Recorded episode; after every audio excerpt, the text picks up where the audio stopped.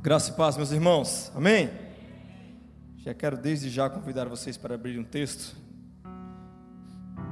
Carta de Paulo, 1 Coríntios, capítulo 12, a partir do versículo 12. Você está feliz nessa tarde, nessa noite? Amém? Eu estou muito feliz desde o culto à tarde, que foi muito falado sobre alegria, né? O cristão precisa ser alegre em qualquer circunstância.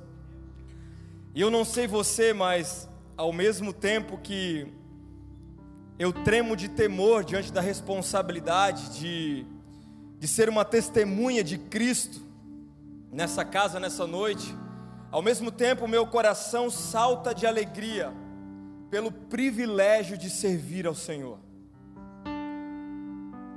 A Bíblia vai dizer que não foi a gente que escolheu, que decidiu por nós mesmos amar ao Senhor, mas nós o amamos porque Ele nos amou primeiro. Então se sinta privilegiado nessa noite de fazer parte desse corpo, de ser chamado de filho de Deus. Amém?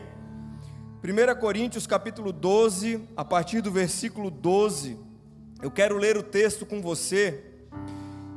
enquanto a gente for lendo, eu queria que você pensasse nesse texto que nós vamos falar sobre o corpo de Cristo. Enquanto a gente for lendo, eu gostaria que você pensasse nessa noite sobre uma igreja que se move como corpo. O apóstolo Paulo ele faz uma analogia ao corpo humano com a igreja. Enquanto eu for lendo, eu gostaria que você meditasse e pensasse nesse corpo, na igreja como um corpo de Cristo. O texto diz assim: Cristo é como um corpo, o qual tem muitas partes, e todas as partes, mesmo sendo muitas, formam um só corpo. Assim também todos nós, judeus e não judeus, escravos e livres, fomos então batizados pelo mesmo Espírito para formar um só corpo, e a todos nós foi dado de beber do mesmo Espírito pois o corpo não é feito de uma só parte, mas de muitas. Então, se o pé disser, já que não sou mão, então não sou do corpo, nem por isso ele vai deixar de ser corpo. Se o ouvido disser, já que eu não sou olho, então eu não sou do corpo, nem por isso deixa de ser do corpo. Se o corpo todo fosse olho, como poderíamos ouvir? E se o corpo todo fosse ouvido, como poderíamos cheirar? Assim, Deus colocou cada parte diferente do corpo conforme Ele quis. Ele que manda. Se o corpo todo fosse uma parte só, então não existiria corpo. De fato, existem muitas partes, mas o corpo é um só. Portanto, o olho não pode dizer para a mão: Eu não preciso de você. A cabeça também não tem o direito de dizer para o pé: Eu não preciso de ti. O fato é que as partes do corpo que parecem ser as mais fracas são as mais necessárias. Aquelas que achamos menos honrosas são as que tratamos com mais honra. As partes que parecem ser feias recebem um cuidado especial, que as outras coisas mais bonitas não precisam. Foi assim que Deus fez o corpo, dando mais honra às partes menos honrosas. Desse modo, não existe divisão no corpo mas todas as suas partes têm o mesmo interesse umas pelas outras. Se uma parte do corpo sofre, todas as outras sofrem com ela. Se uma é elogiada, então todas as outras se alegram com ela. Pois bem, vocês são o corpo de Cristo e cada um é uma parte desse corpo. Esse texto eu já ministrei de uma forma um pouco diferente, mas é algo que o Senhor tem me pego nos últimos dias sobre pensar na igreja como corpo de Cristo. O texto vai dizer que nós somos o corpo de Cristo e seus membros em particular. Me chama a atenção de que nós lemos muitos textos bíblicos e transformamos alguns textos bíblicos em apenas reflexões filosóficas. Nós somos muito bom, muitos bons, e pensar algum texto bíblico de uma forma filosófica, então a gente pensa com profundidade. E esse é um texto que eu já me peguei pensando com profundidade. que talvez você já conversou alguém dizendo: Uau, cara, nós somos o corpo de Cristo, nós somos os membros desse corpo, uau, a gente precisa um do outro, e a gente pensa e pensa, a gente cria frases bonitas, a gente fala de uma forma eloquente da igreja como corpo de Cristo. Nós, como cristãos, como igreja, nós somos muito, muito bons também, e pegar alguns textos bíblicos e transformarmos em meras discussões teológicas. E a gente pira, a gente vai se aprofundando cada vez mais no texto. Mas muitas vezes existem verdades bíblicas que não são apenas reflexões filosóficas ou discussões teológicas, mas são verdades absolutas que, além de ser pensada, precisa ser vivida. E aí a gente se sente importante, nós nos sentimos intelectuais por pensar de forma profunda. Se você for pensar ao longo da sua história de vida, você vai perceber que existem verdades que você carregou ao longo da vida que para você eram verdades absolutas. Mas o tempo vai passando, você vai amadurecendo, e se for você for aberto ao aprendizado, você vai perceber que tem coisas que algum tempo atrás eram verdades para você, mas o tempo vai passando e você chega a uma conclusão que talvez você era ignorante a respeito de algum assunto, e aquilo que era uma verdade para você simplesmente deixa de ser uma verdade porque você amadureceu. Você começa a ver a vida de uma forma diferente. Só que sabe qual é o grave problema? O grave problema é quando nós olhamos para a verdade do Evangelho, que deve ser uma verdade absoluta, e nós transformamos em algo que pode ser mudado. Nós transformamos em algo que pode ficar apenas num pensamento filosófico, uma discussão teológica, e nós esquecemos que verdades absolutas da palavra de Deus precisam ser vividas. Nós somos o corpo de Cristo, é uma afirmação, é a palavra de Deus, então é verdade. Não tem opção para a igreja ser ou não ser o corpo de Cristo. Se nós somos uma, a igreja do Senhor, ser, fazer parte, ser membro de um corpo ao qual Cristo é o cabeça, é uma verdade absoluta. Logo, se o texto está dizendo que nós somos como um corpo, todos os membros desse corpo têm importância para a gente. Se a gente não gosta de alguma parte do nosso corpo, ao menos, ao menos, você pode não gostar, mas ao menos você tenha consciência de que essa parte do seu corpo é importante para você. Tem coisas, tem parte do seu corpo que se você pudesse mudar, você mudaria, mas mesmo assim você sabe que ela é importante para você. Você não viveria sem. Se qualquer membro do nosso corpo estiver com um problema, a gente vai cuidar, a gente vai procurar ajuda, a gente vai tratar. Eu lembro que na minha adolescência para a juventude eu sofri algum tempo de unha encravada. Quem já teve isso sabe como que é horrível. E era uma dor muito forte. Você não podia calçar, tinha que usar chinelo, tinha que escolher o calçado. Mas eu não cortei o meu dedo. Eu cuidava, escolhia o calçado adequado, cuidava para que ninguém pisasse, protegia, porque doía e me incomodava. Então eu tinha um cuidado especial, porque doía, era algo que me incomodava, mas fazia parte do meu corpo. E eu de forma alguma ia cortar o meu dedo. Deixa eu falar uma coisa para você: ou a gente sente a dor do nosso irmão, ou a gente não é igreja. Porque a igreja é como um corpo e corpo sente. Às vezes você não está bem, você não sabe por quê. Sente algum tipo de dor, algum enjoo, algum mal-estar. Você não sabe o que, que acontece com você. Você às vezes não tem um diagnóstico, mas você sabe que não está bem. E às vezes, como igreja, vai ser assim. Espiritualmente falando, você pode não estar bem ou perceber que o seu irmão não está bem, mas eu te pergunto o que é que a gente faz com isso? Se você não está bem, você vai pesquisar na internet os sintomas para ver se tem alguma coisa caseirinha, natural, para te ajudar. E se você não encontrar, você vai marcar uma consulta, porque você tem necessidade de se sentir bem. Mas se nós somos como o corpo, o corpo de Cristo, por que é que a gente não se importa com a dor de nosso irmão? Por que é que a gente não se importa quando o nosso irmão não está bem? Por que, que isso não nos tira o sono? Por que, que isso não nos incomoda? Por que, que a gente não procura ajudá-lo, interceder, orar por aquele que não está bem?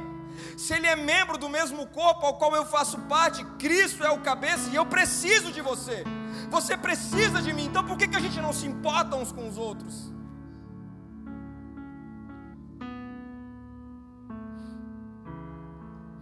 Como corpo, nós queremos que todos os membros estejam bem. Como igreja, eu preciso me importar e saber ter a certeza de que você está bem.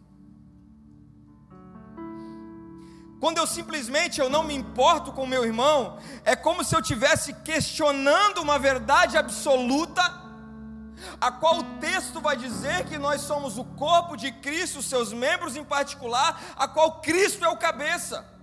Se eu me preocupo com os membros do, seu, do meu corpo, porque eu quero me sentir bem, e o texto está dizendo que nós somos o corpo de Cristo, quando eu não me importo com o meu irmão, eu estou negando uma verdade absoluta. É como se os meus pensamentos filosóficos, as minhas discussões teológicas, elas tivessem um valor acima da palavra. Então eu leio o texto e uau, que texto! Eu só não vivo. Eu leio o texto e eu fico apaixonado pela analogia, pela ilustração que o apóstolo Paulo traz mas eu não consigo me importar com meu irmão e transformar esse texto numa verdade absoluta que a palavra nos ensina. Como corpo, é preciso discernir se alguém está precisando de cura e agir na causa. É preciso descobrir se alguém já está em tratamento e precisa ter cuidado e tempo para sarar. Perceba que nós somos tão egoístas às vezes, que o nosso irmão está enfermo e se você está fazendo um tratamento físico, você sabe que você precisa respeitar o tempo, você precisa respeitar o processo. Como igreja do Senhor, nós precisamos aceitar, entender e aceitar o tempo e os processos que os nossos irmãos estão vivendo. Mas a gente quer igualar todo mundo nós não respeitamos o nosso irmão, a unha encravada que lá está incomodando, que ele está tratando. A gente quer no outro dia pisar no pé dele e ele não pode reclamar, porque se ele reclamar, ah, a gente já se irrita também.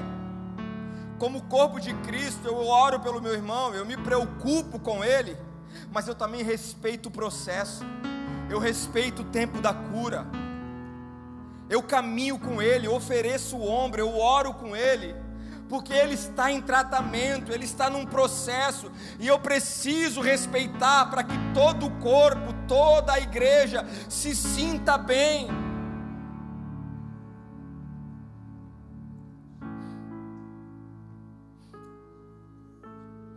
A gente se preocupa, gasta nossos recursos, nosso tempo, o que tiver ao nosso alcance, quando a gente não está bem.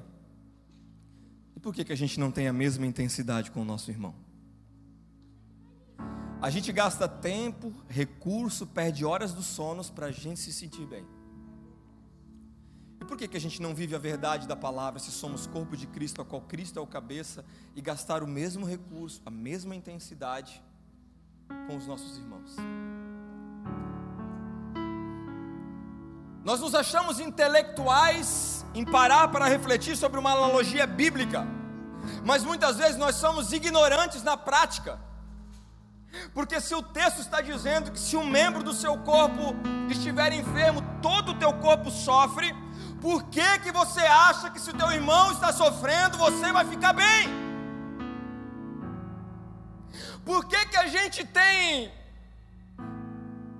a infelicidade de pensar que se o nosso irmão está sofrendo, a gente pode ver ele sofrendo e achar que a gente vai ficar bem na fita.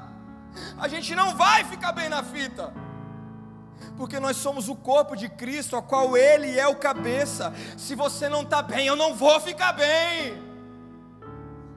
Quando é que a gente vai ter essa consciência? De que quando você está lá na sua casa, aí você pensa em alguém, e você diz: ah, pensei no fulano, tem que visitar ele, ele deve estar pensando em mim. Eu tenho orado e pedido, Senhor, me dá sensibilidade, para que quando eu pensar em alguém, eu saber que ele precisa de oração, ele precisa de mensagem, ele precisa de uma visita, ele precisa de intercessão, porque é o Senhor mostrando para você a vida do seu irmão, porque o corpo precisa ser ajustado e nós precisamos cuidar uns dos outros. E sabe por que que a gente pensa muito bem sobre alguns textos bíblicos e não vive? É porque nós às vezes vivemos como se o corpo de Cristo fosse nós, mas o nós é a minha família. Eu sou o corpo de Cristo, preciso estar bem. Templo do Espírito Santo, preciso cuidar. A gente pensa às vezes no corpo de Cristo como o corpo de Cristo, mas é eu e minha casa, eu e minha família. Mas não, o corpo de Cristo é nós, os seguidores de Jesus, é a igreja de Jesus. Então a gente precisa cuidar uns dos outros em amor interceder uns para os outros em amor. Efésios 5, 29 e 30, olha o que o texto vai dizer: ninguém jamais odiou o seu próprio corpo. Não. Antes você alimenta, você cuida do seu corpo, como também Cristo faz com a igreja. Porque nós, meros mortais, somos membros do seu corpo. E é tão interessante que, mesmo que você não goste de algum membro do seu corpo, ao menos você sabe que ele é importante.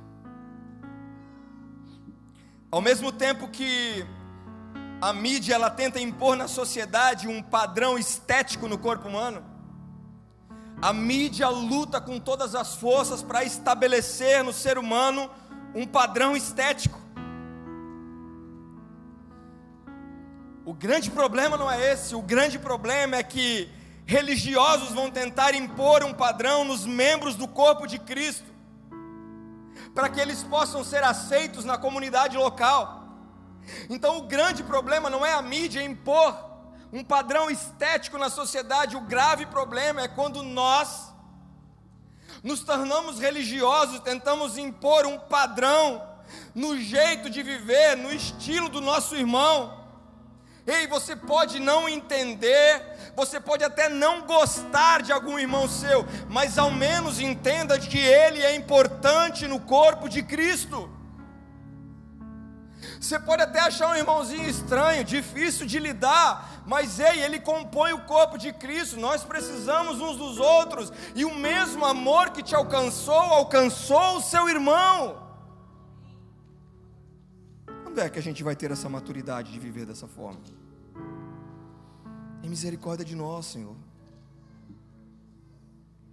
O texto vai dizer que nós somos o corpo de Cristo e Cristo é o cabeça desse corpo, Cristo é o cabeça da igreja.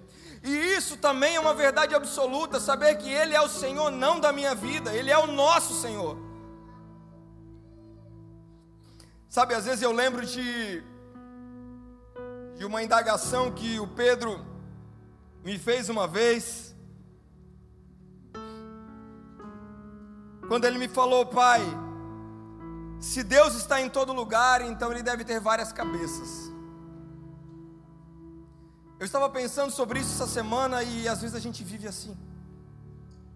Como se Cristo fosse o cabeça deste corpo como Cristo fosse o cabeça de sua vida, é como se Ele fosse o meu Senhor, é como se Ele fosse o teu Senhor, mas não, Ele é o cabeça do corpo de Cristo, Ele não é o meu Senhor, Ele é o nosso Senhor, Ele não é o cabeça desse corpo, Ele é o cabeça da igreja.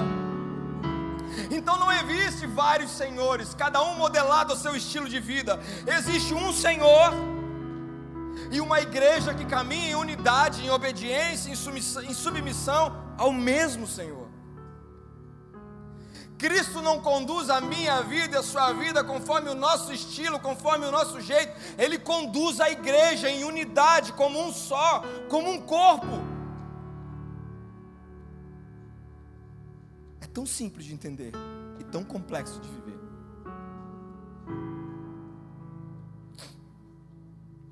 Por que, que a gente insiste no Deus meu, quando Ele é o Pai Nosso? O amor do Pai, ele não é o privilégio de alguns.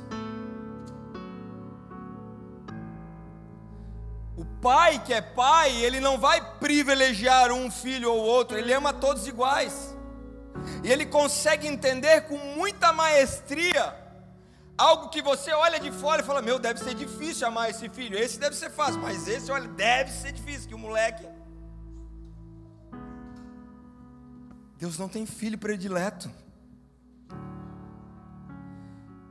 Ele não é o meu pai, o seu pai, ele é o pai nosso. O amor do pai não é privilégio de alguns.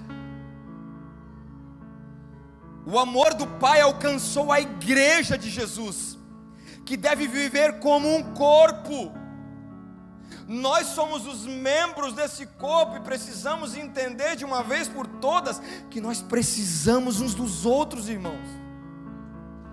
Quando é que a gente vai gastar mais tempo uns com os outros, aceitar as diferenças e deixar que o Espírito gere maturidade em nós, a fim de nós aprendermos uns com os outros? Por que, que você acha que o teu irmão que está no processo não tem nada para te ensinar? Por que, que você acha que o teu irmão que você acha que parece que é difícil de lidar, tem tantos problemas? Por que, que você acha, acha que você não pode ser ministrado por ele? Quando é que a gente vai entender que nós precisamos uns dos outros?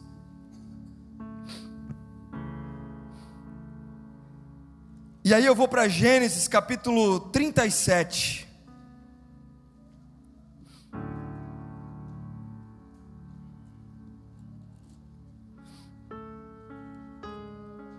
Deixe o Espírito de Deus ministrar no seu coração. Tem algo que o Senhor quer gerar em nós nessa noite. Gênesis 37, versículo 5 ao 9. Um texto bem conhecido a Bíblia vai dizer que José ele tem dois sonhos.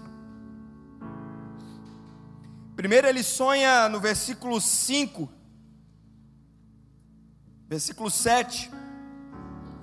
Ele chega e diz para os seus irmãos: Sonhei que nós estávamos no campo amarrando feixes de trigo, e de repente o meu feixe ficou de pé, e os feixes de vocês se colocaram em volta do meu e se curvaram. Depois, lá no versículo 9, ele tem outro sonho. Dessa vez, então, o sol, a lua e onze estrelas se curvaram diante dele. O texto vai mostrar então que José teve dois sonhos. Mas depois disso, a história não registra mais que José sonhou de novo. Ele teve apenas dois sonhos.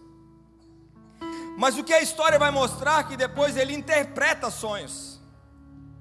Então, primeiro ele tem dois sonhos pois ele não sonha mais.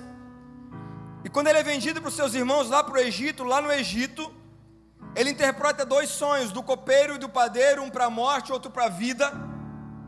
E depois ele interpreta o sonho de Faraó. O texto vai dizer que Faraó tem um sonho, e nesse sonho havia sete espigas de trigo secas, e essas espigas de trigo engoliam sete espigas com frutos. Ele também sonha que sete vacas magras engoliam sete vacas gordas. O sonhador que agora está sendo usado por Deus para interpretar sonhos, ele de forma muito sábia ele interpreta o sonho de Faraó. E a interpretação do sonho é que viriam sete anos de muita fome no Egito. José então interpreta o sonho e já dá uma recomendação a Faraó. A interpretação é essa: sete anos de fartura Sete anos de fome. E a recomendação é o seguinte: você precisa de um homem inteligente, sábio, para armazenar alimentos durante sete anos, para quando vir a fome, ter alimentos para o Egito e para todas as nações que precisaram de alimento. Então perceba que José tem dois sonhos, ele não sonha mais, e agora ele está dando interpretação a outros sonhadores e dando direção. E sabe o que eu entendo aqui? que Deus nos ativa com sonhos, com visões, mas não como um fim em si. Sempre a motivação vai ser para servir outros. pastor Fabinho iniciou o culto falando sobre isso. Eu já tremi, quase errei as notas no baixo ali.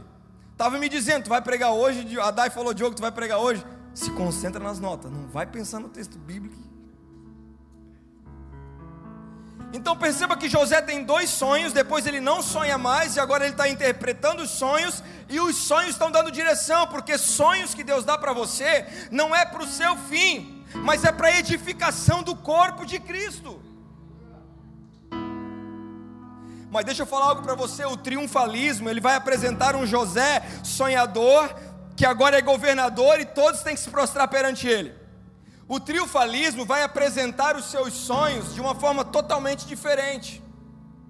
Você sonha, você passa pelo processo, e na realização do sonho é tipo quem te viu passar na prova e não te ajudou, né? Hoje vai você, você na bênção, vão se arrepender. É a vitória com sabor de mel. Então o triunfalismo vai apresentar um José sonhador, vendido como escravo, e agora aqueles que o venderam se prostam perante ele. O triunfalismo faz isso. Mas o evangelho, ele vai apresentar um José sofredor, que do sonho até o palácio passou por um processo que muitos de nós desprezamos para viver um propósito que não era dele, mas um propósito que era do Senhor. E qual que era o propósito do Senhor na visão, no sonho que Deus deu a José? Primeiro, fazer com que através de José todo o Egito fosse alimentado e todas as nações do mundo tivessem alimento, mantimento. O segundo propósito do sonho de José era que era através do seu pai Jacó que depois vem com sua família morar lá no Egito, na terra de Goz, e a partir da família de José, Deus levanta uma nação chamada Israel, que vai carregar a presença do Senhor por onde essa nação estava. Os sonhos não têm fim em nós mesmos.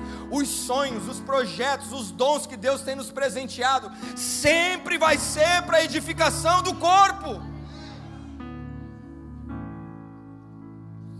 Nós somos o corpo de Cristo e seus membros em particular. Se somos o corpo, o nosso propósito é cuidar uns dos outros. Se somos o corpo, os sonhos que Deus nos dá, nós precisamos viver na vida do outro. A realização do sonho não é para o meu conforto, é para o meu irmão ser edificado. Mas o triunfalismo, ah, o triunfalismo vai me dizer para mim comprar uma rede, cara, fica de boa agora. Olha por tudo que tu passou. Você não conhece a minha história, cara. Tô de boa hoje, mas ah, tu não sabe o que eu passei.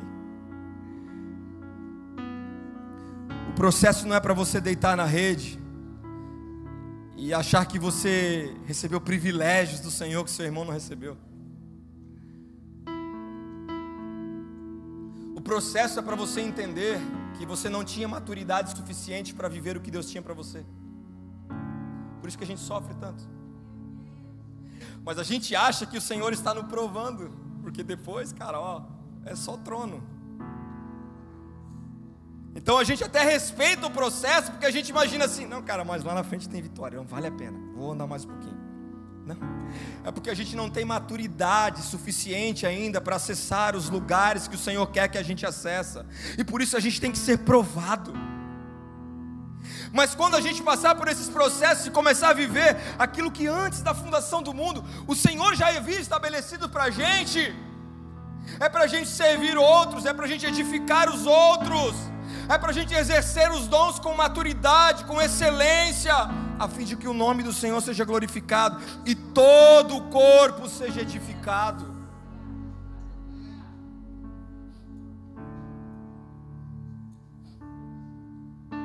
Os nossos sonhos então não têm um fim em nós mesmos, mas sempre vai ser na vida do outro. Os nossos dons que são presentes de Deus não é para inflar o nosso ego, é para edificar o irmão. Cara, o Senhor tem me abençoado. Meu Deus. O Senhor tem me usado. Juvenal, não tem noção que Deus tem feito lá em casa. Sobrenatural que Deus tem feito. Não, não, não, não. A realização dos nossos sonhos, os dons que Deus nos presenteou, não é para inflar o nosso ego, é para em humildade servir o nosso irmão, é para em humildade edificar o nosso irmão. A sua história edifica. Respeita o seu processo, não de uma forma triunfalista, para você olhar para trás e dizer, cara, ah, valeu a pena. Hoje eu estou de boa, hoje eu estou na bênção. Utilize a tua história, o teu processo para edificar outros que estão ainda caminhando no processo para a realização dos sonhos, que vão servir a vida de outros, e talvez amanhã sirva você mesmo que hoje está servindo seu irmão. Edificação mútua. A tua história hoje serve outros, mas amanhã a história do outro vai servir você.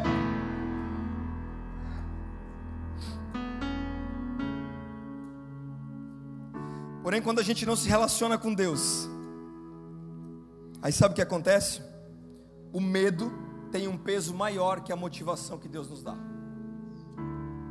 Deus nos dá sonhos, visões, dons espirituais, mas a falta de relacionamento com Deus nos gera um medo, nos gera um medo que tem um peso maior que a motivação que Deus nos deu.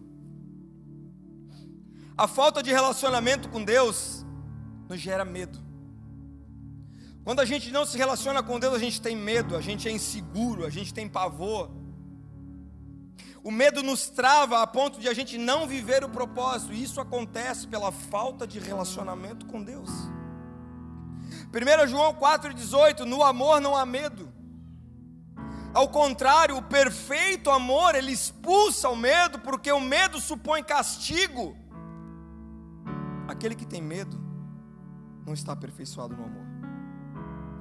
O texto vai dizer que no amor não há medo. Sabe onde é gerado o amor? No relacionamento. Logo, se eu me relaciono com Deus, eu me torno íntimo de Deus. Logo, se eu me torno íntimo de Deus, eu confio em Deus.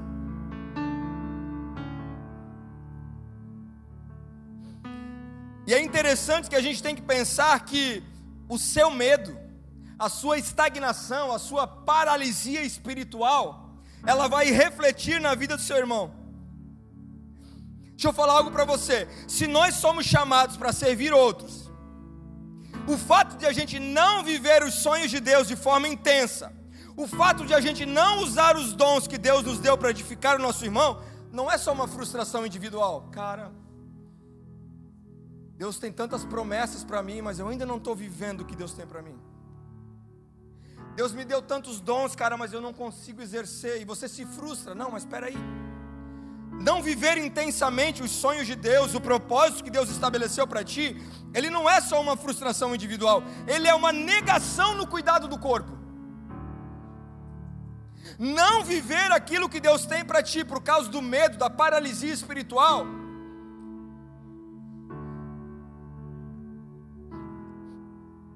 não é apenas uma frustração individual, de você ter a consciência que você não está vivendo o que Deus tinha para você, mas é uma negação no cuidado com o corpo. Então, quando eu não me relaciono com Deus, eu não tenho intimidade. Quando eu não tenho intimidade, eu não confio. E quando eu não confio, o medo me domina, o pavor me domina. É por isso que existem muitos cristãos paralíticos espirituais dominados por medo, dominados por pavor. Isso não é só uma frustração individual, é uma negação no cuidado do corpo. Porque se nós somos chamados para servir o outro, não exercer o propósito que Deus estabeleceu para a gente, nós estamos negando um mandamento bíblico, que é cuidar uns dos outros, que é edificar uns aos outros.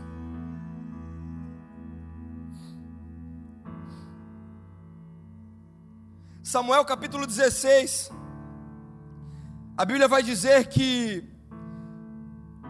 Davi, ele é ungido rei ainda menino, um jovem.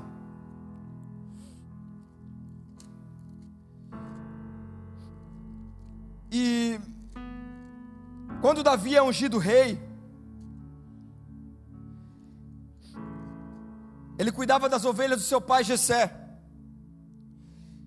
E a Bíblia vai dizer que depois ele ser ungido rei, ele continuou cuidando das ovelhas. Depois ele vai tocar a harpa para expulsar os espíritos que atormentavam a vida do rei Saul. E logo após o texto vai dizer que agora Saul gosta dele e ele começa agora a carregar as armas de Saul. Então o trabalho de Davi depois de ser ungido rei, antes de ascender ao trono, era cuidar das ovelhas do seu pai, tocar a harpa para Saul, levar as armas quando Israel estava em guerra e depois ele voltava a cuidar das ovelhas. A Bíblia vai dizer que chegou um certo dia que Israel estava em guerra contra os filisteus. 40 dias Golias. 40 dias Golias estava envergonhando o povo de Israel, porque não existia homem em Israel para lutar contra um gigante. Não existia homem em Israel para lutar contra Golias. Jessé então chega para Davi e diz: Olha, os seus irmãos já estão 40 dias no campo. Vá lá levar um alimento, leva para o general também e me traga notícia para saber como eles estão. O texto vai dizer que Davi vai e quando Davi chega lá, Davi vê uma cena intrigante. Um gigante filisteu filho do cão, mas cheio de ousadia e coragem, envergonhando o exército de Deus.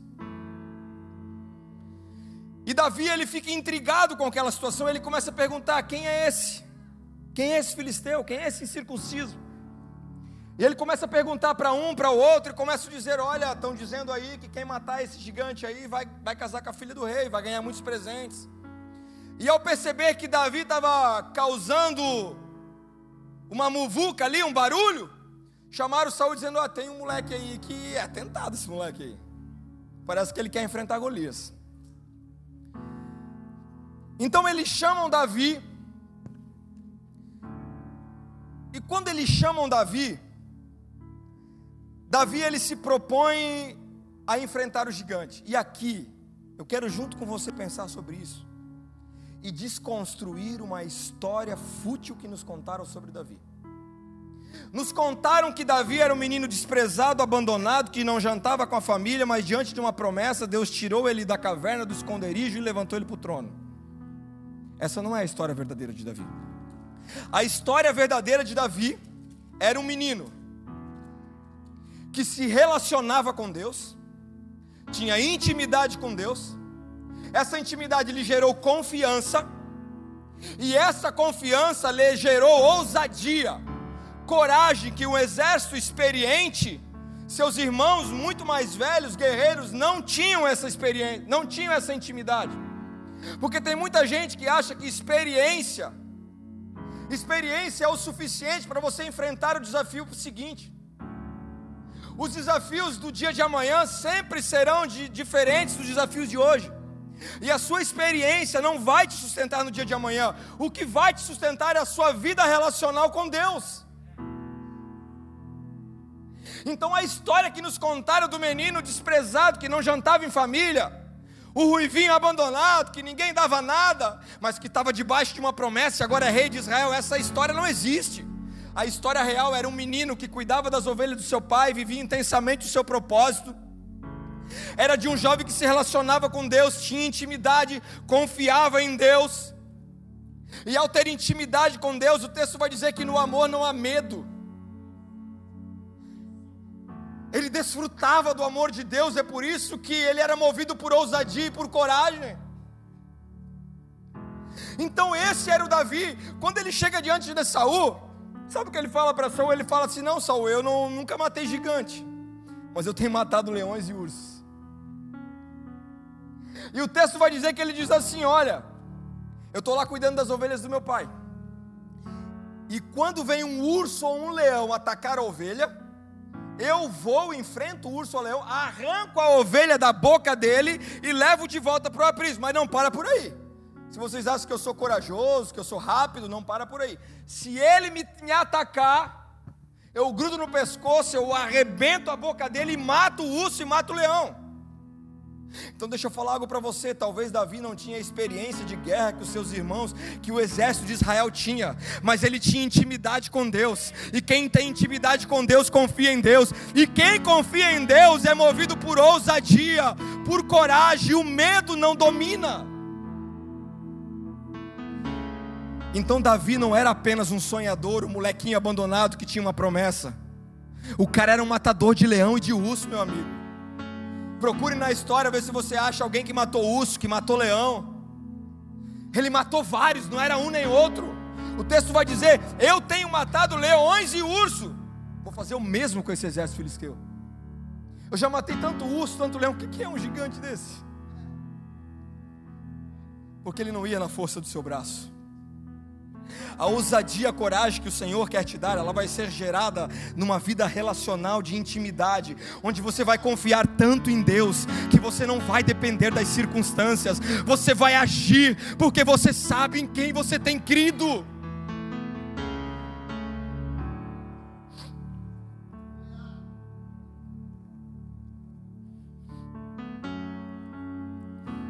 Mas não para por aí. Abra sua Bíblia em 2 Samuel capítulo 21. Davi vai, enfrenta Golias. Depois de ele matar Golias, aí o exército de Israel fica macho. O texto vai dizer que eles vão, já atacam e põem os filisteus para a corrida. Porque Davi já havia matado o gigante.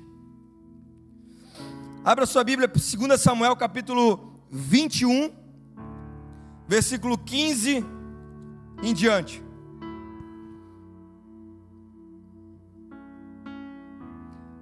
2 Samuel 15, 2 Samuel 21, versículo 15 e diante diz assim: Houve outra guerra entre os filisteus e Israel. Davi e seus soldados foram lutar contra os filisteus de novo. Eram teimosos, o povinho teimoso. Durante a batalha, Davi ficou muito cansado. E um gigante chamado Isbe Benob tinha uma lança de bronze que pesava mais ou menos 5 quilos e estava usando uma espada nova. Ele pensou que podia matar Davi. Mas Abisai, cuja mãe era Zeuia, socorreu Davi, atacou o filisteu e o matou. Então os soldados de Davi fizeram a promessa de nunca mais deixar que Davi saísse com eles para a guerra. Eles disseram: O Senhor é a esperança de Israel e nós não queremos perder. Lembra que eu falei que a nossa história hoje cura alguém, mas a história do outro vai curar a gente? Algum tempo atrás, Davi estava matando Golias e dando vitória a Israel. Mas hoje, um guerreiro filisteu está salvando Davi diante de um outro gigante. Então, em um dia, Davi mata um gigante, e no seu exemplo de, de ousadia, de coragem, ele constrói um legado geracional, e no dia que ele está cansado, alguém que nunca havia matado gigante se levanta e mata um gigante para defender Davi. O texto continua. Depois disso, houve uma outra batalha contra os filisteus na cidade de Gob e Sibecai, na cidade de Uza. E matou um gigante chamado Zaf.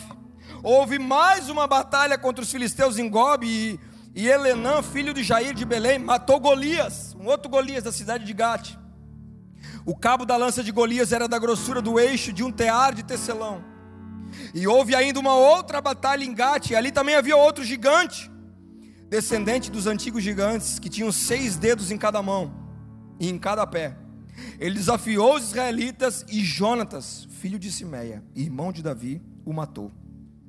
Esses quatro eram descendentes dos gigantes da cidade de Gate, e eles foram mortos por Davi e seus soldados. Deixa eu falar alguma, algo para você. A sua ousadia hoje de dar a vida pelo seu irmão, de interceder pelo seu irmão, vai te proteger amanhã. Escute isso. O tempo que você gasta com o seu irmão hoje será gasto com você amanhã. Nós seremos a mudança que o mundo precisa quando nós vencermos a nossa paralisia, que é gerada pelo triunfalismo, sonhos, dons espirituais com um fim em nós mesmos e pela falta de relacionamento com Deus. E sabe o que eu vejo nessa história de Davi, que mata gigante que ninguém tinha matado, e agora, algum tempo depois, qualquer guerreiro está matando gigante? A novidade que você está vivendo em Deus hoje precisa ser natural na vida da igreja. A novidade em Deus que você está vivendo hoje precisa ser natural na vida da igreja. O que Davi viveu de forma extraordinária vencendo Golias se tornou algo natural em Israel. Qualquer um matava gigante, cara. Deus quer que você acesse lugares extraordinários hoje, para que amanhã o teu irmão viva de forma natural.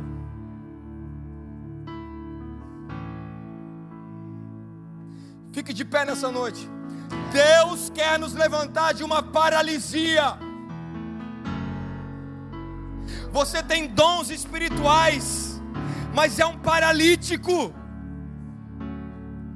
Quando nós nos relacionamos com Deus, nós não o conhecemos, não temos intimidade, não confiamos, e a falta de confiança nos gera medo, pavor. Mas Deus quer que você acesse lugares extraordinários hoje, para que os teus filhos acessem de forma natural. Deus quer que você acesse lugares que hoje parecem extraordinário, para que o teu irmão amanhã viva isso de forma natural.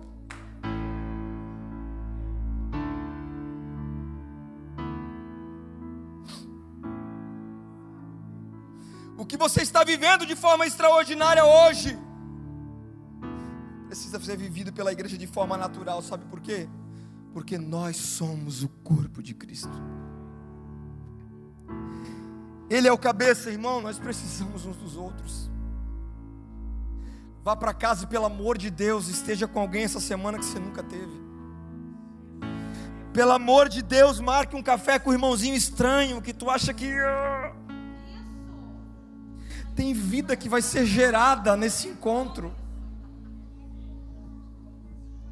Quando é que a gente vai viver um evangelho triunfalista, egoísta, onde os dons é só para inflar o nosso ego, onde a realização dos nossos sonhos sempre tem um fim em nós mesmos?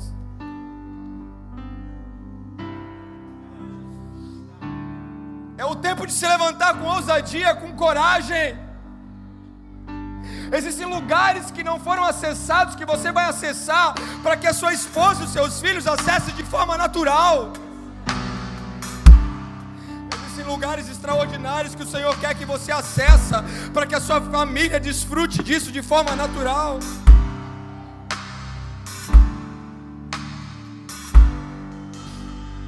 Feche os teus olhos. Posso orar, pastor? Sobe aí para me ajudar. Eu preciso orar. O Senhor quer levar para, levantar paralíticos espirituais nessa noite. O Senhor quer te levantar dessa paralisia. Mais escravo do medo. Eu sou